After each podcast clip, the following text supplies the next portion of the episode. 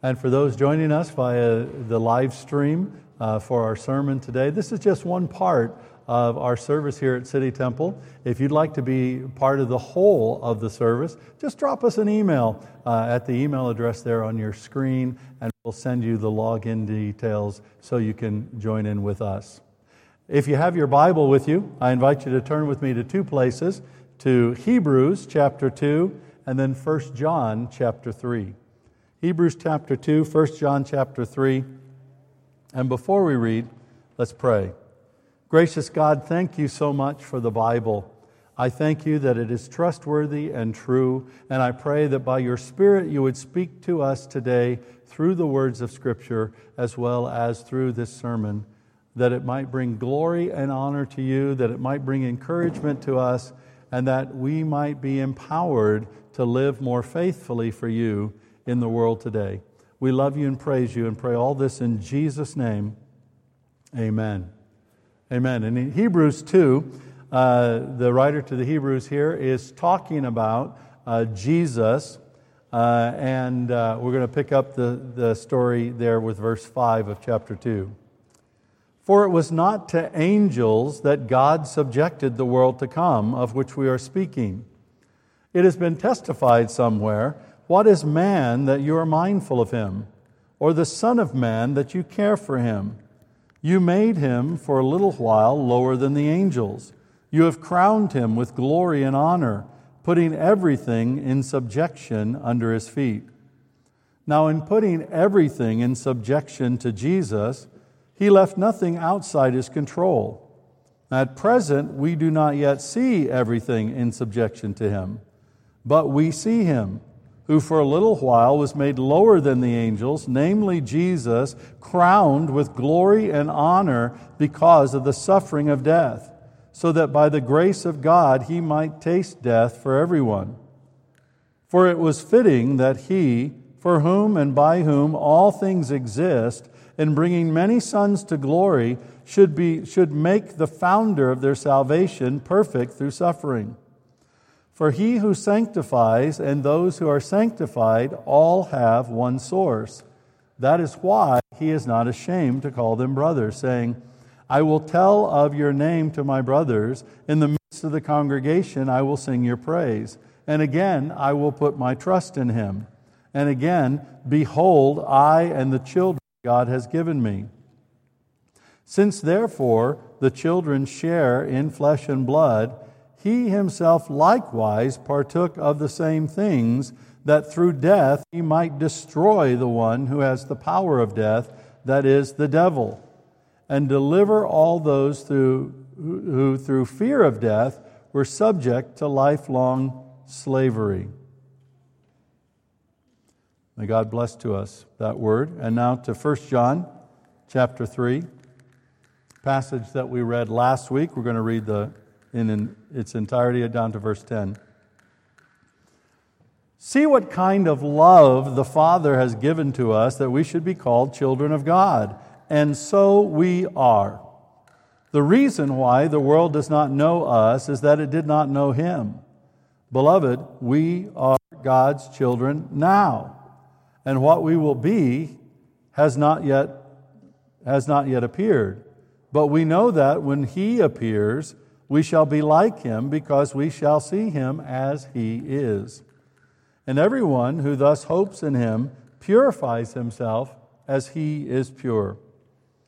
Everyone who makes a practice of sinning also practices lawlessness. Sin is lawlessness.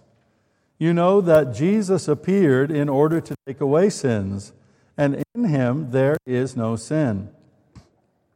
No one who abides in him keeps on sinning.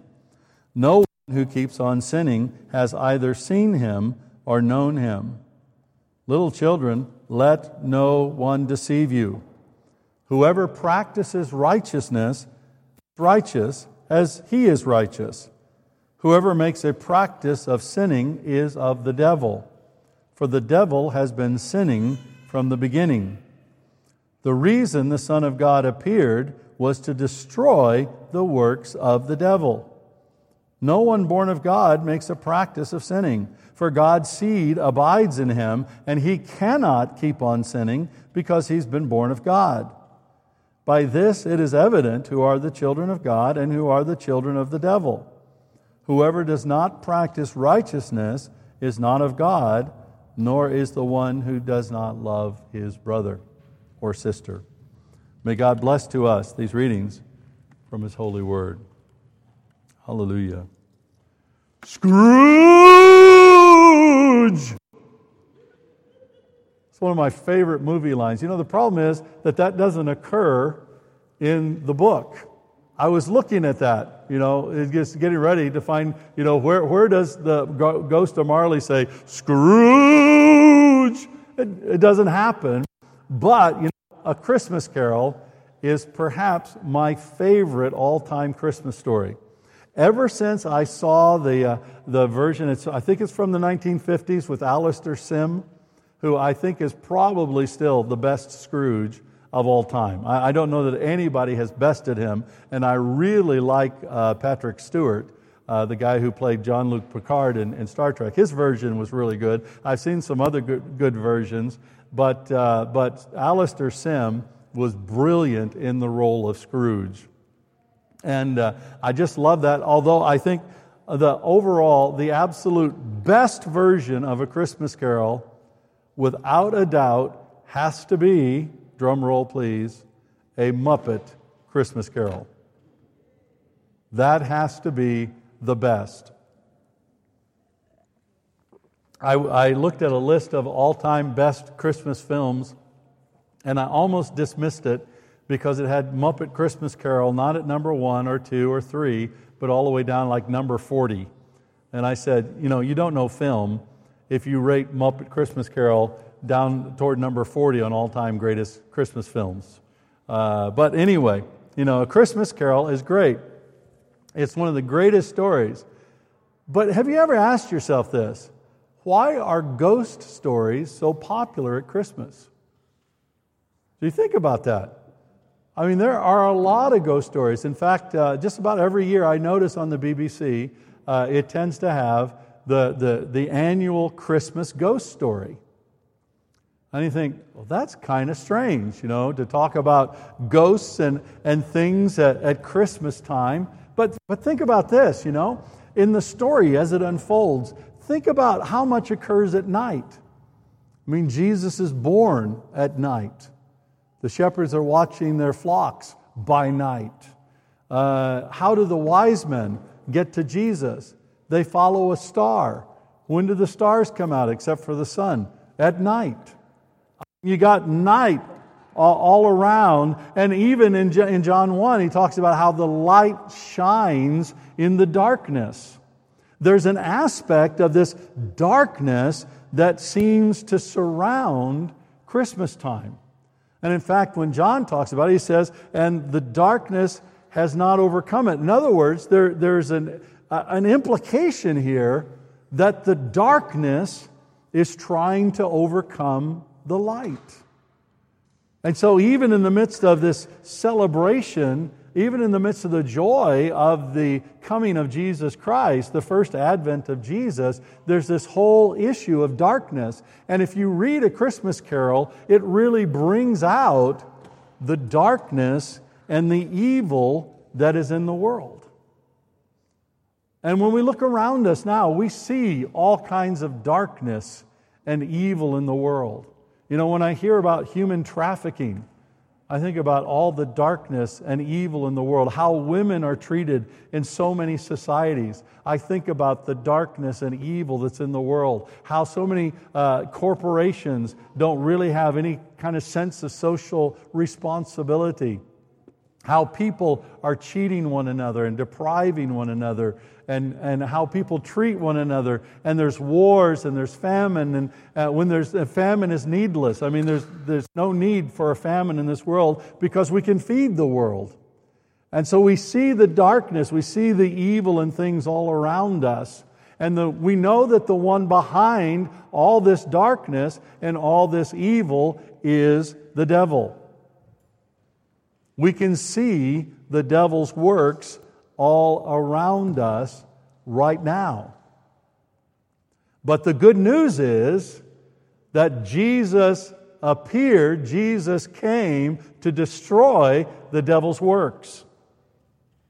The reason, John says, the Son of God appears, appeared was to destroy the devil's works.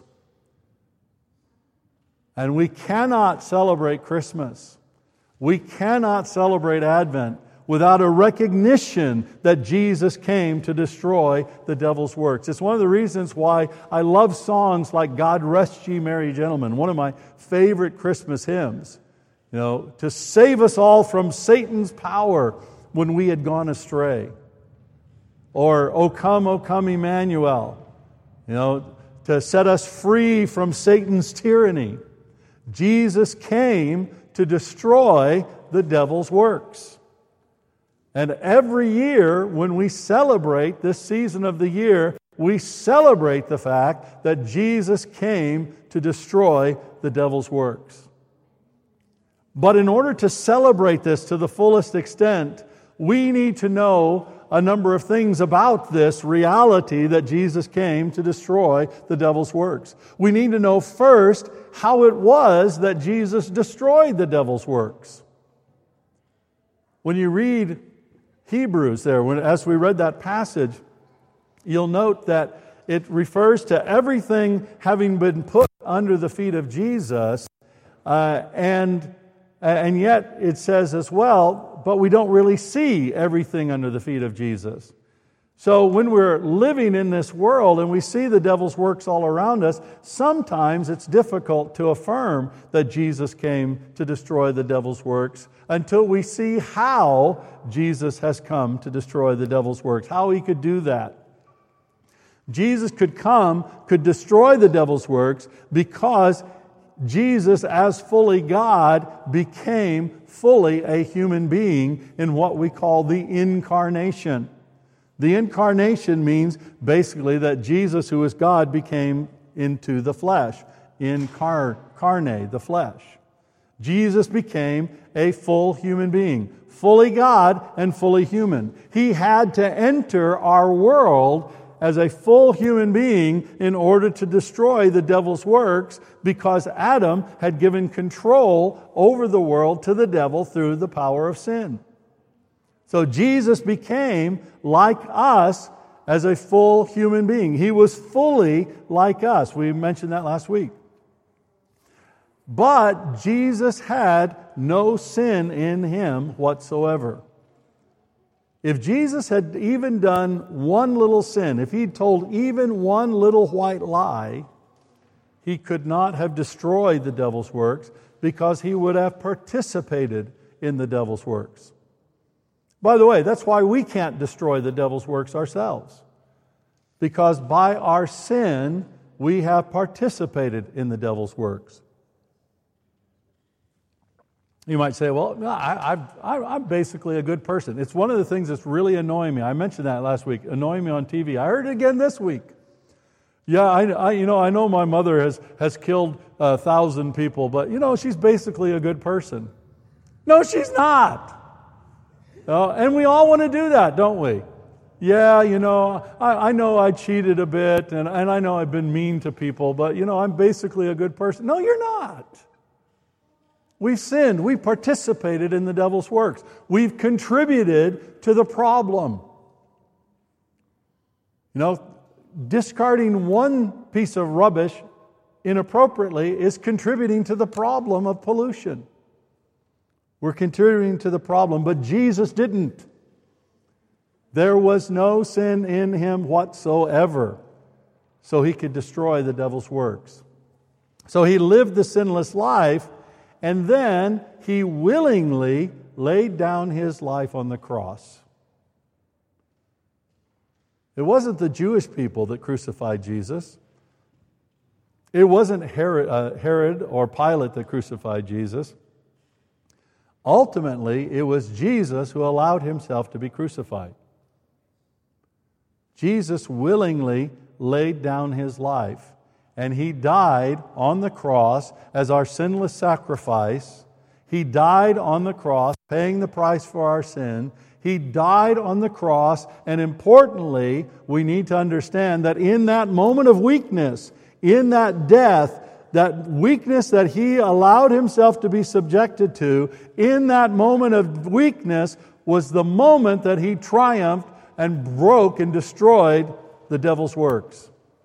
At the point of weakness and death, that is when Jesus won the victory. As Paul says in Colossians, he, he, he triumphed, he, he led the principalities and powers, the demonic spirits, in a triumphal procession, having triumphed over them in the cross. That's in the cross. And then to add insult to injury when it comes to the devil, Jesus on the third day rose bodily from the dead. And when he rose from the grave physically, bodily, in victory, he demonstrated his power over sin, over death, over hell, over all the power of the devil. But understand, he destroyed the devil's works when he died on the cross. It was at that point in time. This is how Jesus destroyed the devil's works. This is how Jesus destroyed the devil's works. But to celebrate this today, we also need to understand that when Jesus destroyed the devil's works there at the cross, that destruction wasn't fully completed, if you will.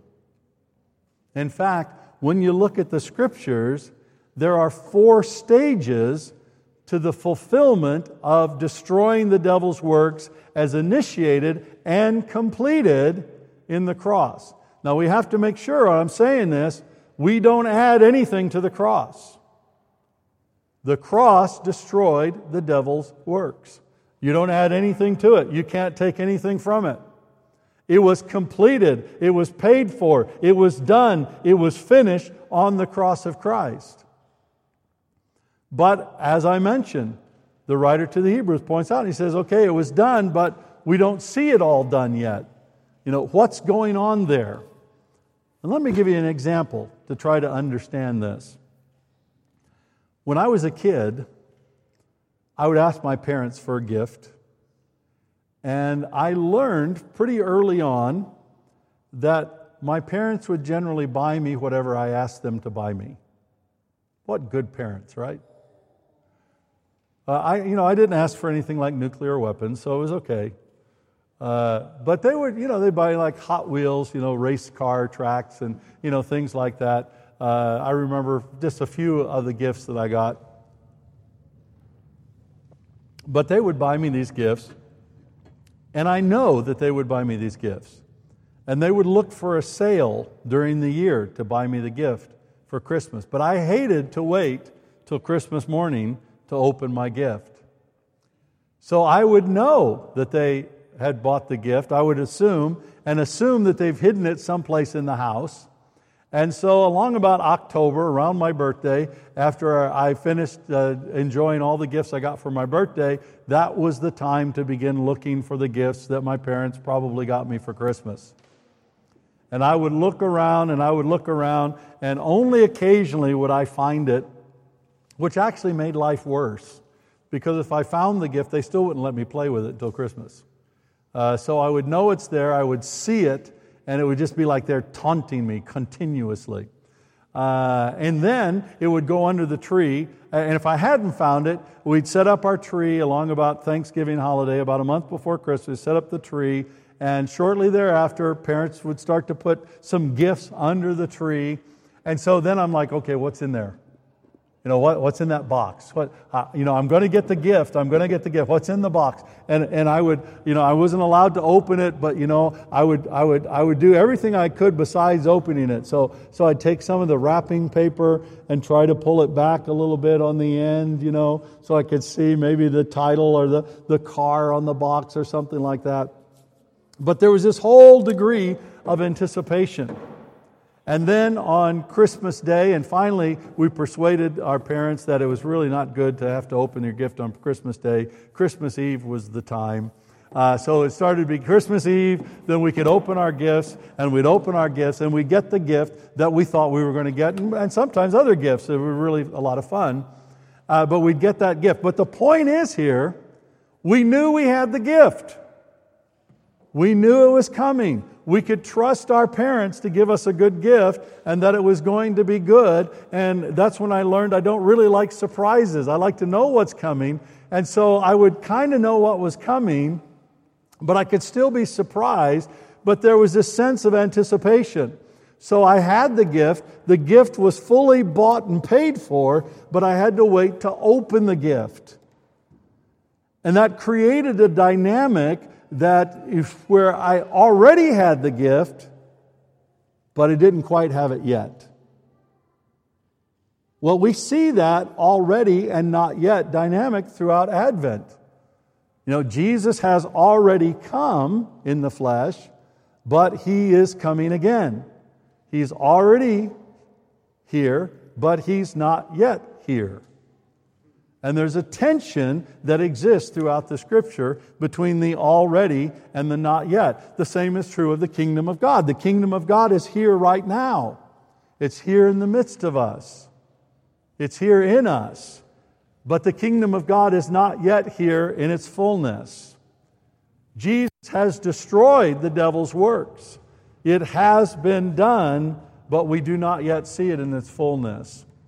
And as we look at the Scripture, we see four stages to the unfolding of this total destruction of the devil's works.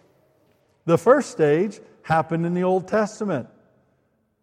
Adam and Eve fell in the Garden of Eden. They sinned. They were created sinless. I believe they were created to be fruitful, multiply, fill the earth, subdue it. They did not have to sin, and had Adam and Eve not sinned, the devil's works would have been completely destroyed already. But they sinned. They cooperated with the devil. And then we see, even then, when God addresses them, he says, Hey, Satan, you know, the woman is going to crush your head. You know, the, the seed of the woman is going to crush your head. Even there was a proclamation that the devil's works and the devil himself would be utterly destroyed. But then God began to unfold his plan and his purpose, and it started in the nation of Israel. And you know that whole history, and I'm not going to re- repeat the whole history. You can read the whole Old Testament for yourself again and get it. And then that led us up to the cross of Jesus Christ, that moment of history when the devil's works were fully destroyed by Jesus who came and appeared. But there is still an unfolding in the purposes of God that are going that was that, that God designed. And so now the devil's works continue to be destroyed through the church, the people of God. It's in the church of Jesus Christ, in union with Christ, in the power of the Holy Spirit. And notice what God is doing right now He's left us in this world filled with brokenness and sin, and He's left us in this world as people, in many respects, of weakness, of people with not a lot of power. And just as Jesus destroyed the devil's works and the point of weakness there on the cross, he is unfolding the destruction of the devil's works through us as the body of Christ, even though we're weak, even though we seem many times of no account. It's not through our strength that the devil's works is destroyed, church. It is through our weakness when we are united with Jesus Christ in the cross. And Jesus continues to unfold that. And notice what Jesus promised to Peter the gates of hell shall not prevail against us. And that is true. And so that's the next stage. And God is demonstrating his manifold witness in Jesus Christ through the church of Jesus Christ to all the powers that be right now. But that doesn't end it. One day, Jesus Christ is going to return. And when Jesus Christ returns, Jesus will rule on this earth for a thousand years in what's called the millennium. And during the thousand years, Jesus and his leadership, and we in partnership with Jesus as his saints, we will rule in this earth as God originally intended this er, earth to be ruled, and we will fulfill the mission that God originally intended to give us to demonstrate once again to all the powers of hell that God's way is the right way. And through the course of the millennium, Jesus will continue to demonstrate the destruction of the devil's works. And then one day, there will be a new heaven and a new earth that God's created, and no evil, no sin, no hell, nothing impure will dwell in that new heaven and new earth. There will not be a devil. He will no longer exist because he will be utterly destroyed. And that's God's plan.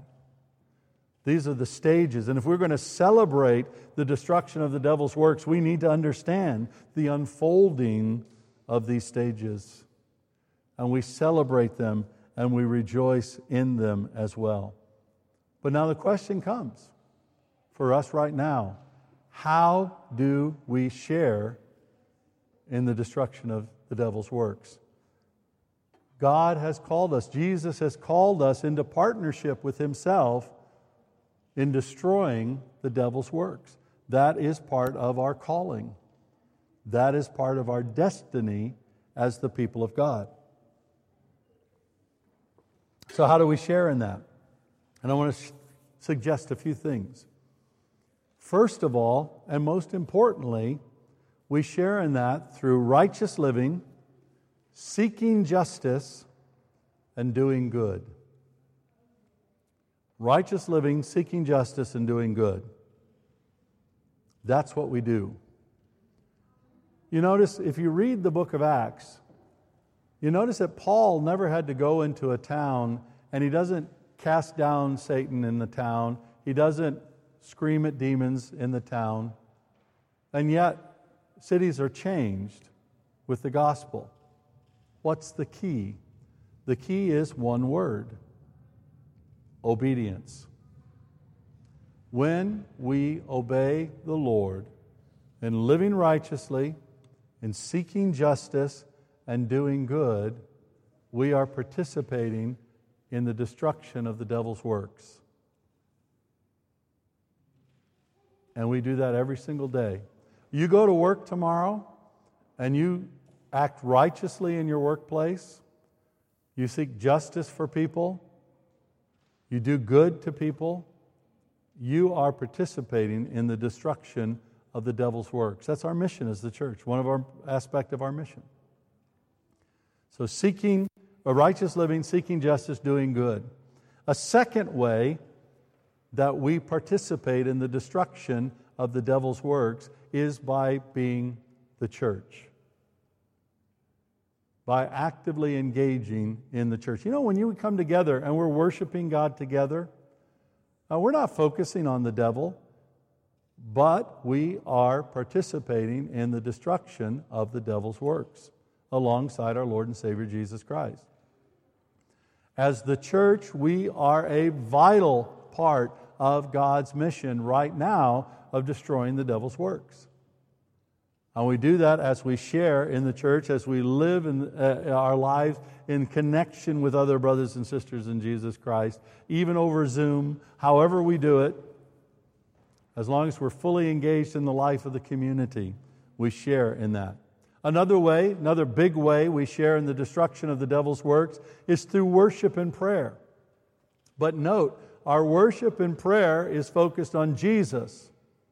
It's not focused on Satan.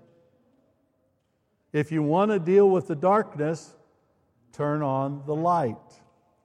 And the promise is that the darkness shall not overcome it. So every time we worship and we're focused on the Lord, we're destroying the devil's works. Every time we pray, like we pray during the service, and we're lifting up Jesus, we're destroying the devil's works. And we are an active part of this through worship and prayer. And then, and only then, we might get to the fourth area, which we might call spiritual warfare. Know, a lot of times Christians think that we have to be involved in spiritual warfare to destroy the devil's works, and that is actually not true at all.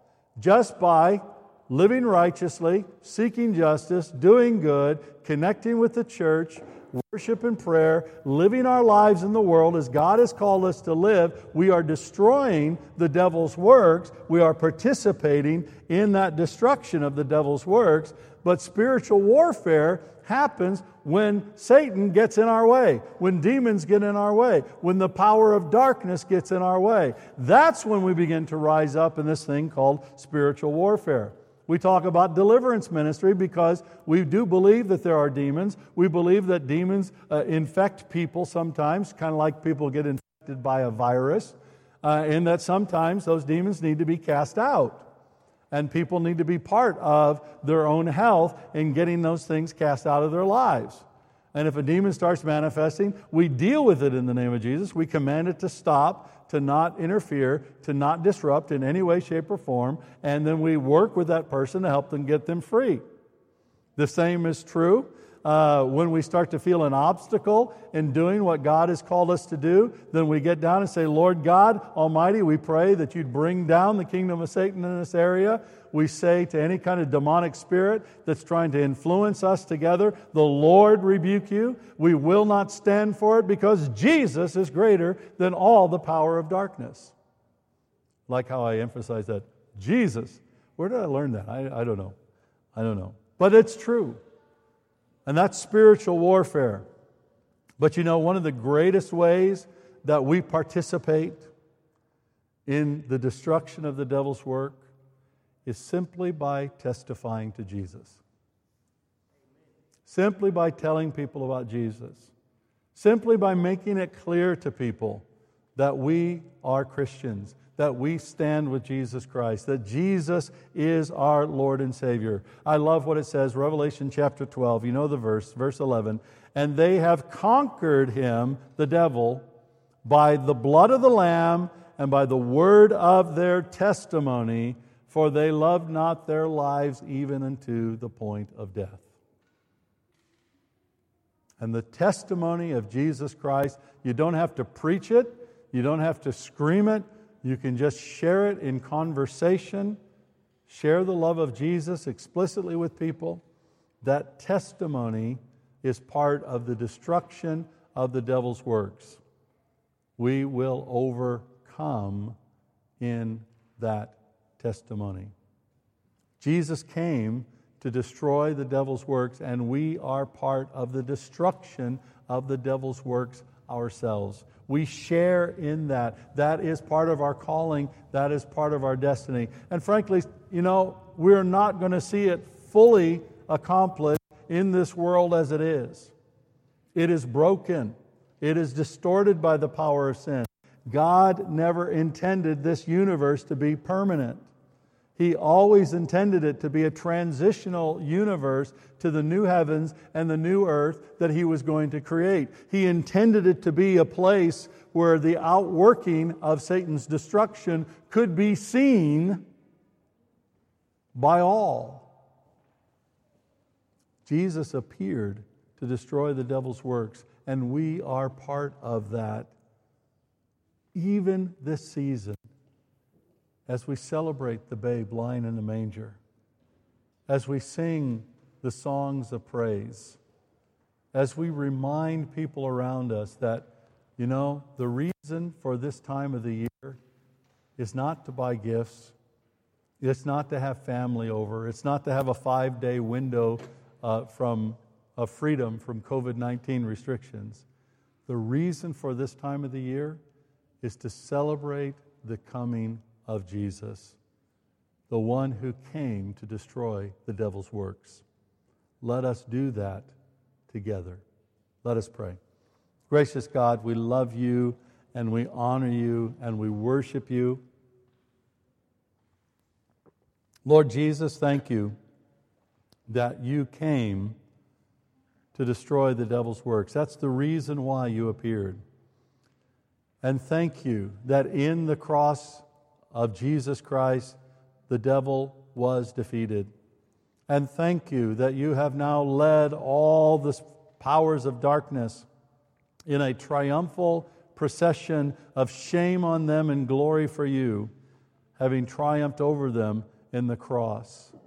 And thank you, Lord Jesus, for making us people of the cross, for causing us to follow you, to lay down our lives to be your followers. Thank you for that, Jesus. Thank you, Holy Spirit, that you work in us and you use us as agents of the destruction of the devil's work in partnership with Jesus, under the leadership of Jesus, filled with the Spirit of Jesus in this world every single day. I pray, Father God, that you would help us by your Spirit to the glory of Jesus, to live righteously every day, to seek justice every day, and to do good every day, not with a focus on the devil but with a focus on Jesus and His glory. And Jesus, we pray that your glory, your light would shine forth from us in this place, wherever we go throughout this season. We love you and praise you and pray all this in Jesus' name. Amen. Amen. Amen. Yeah, not, not at the moment. We can do this after the service.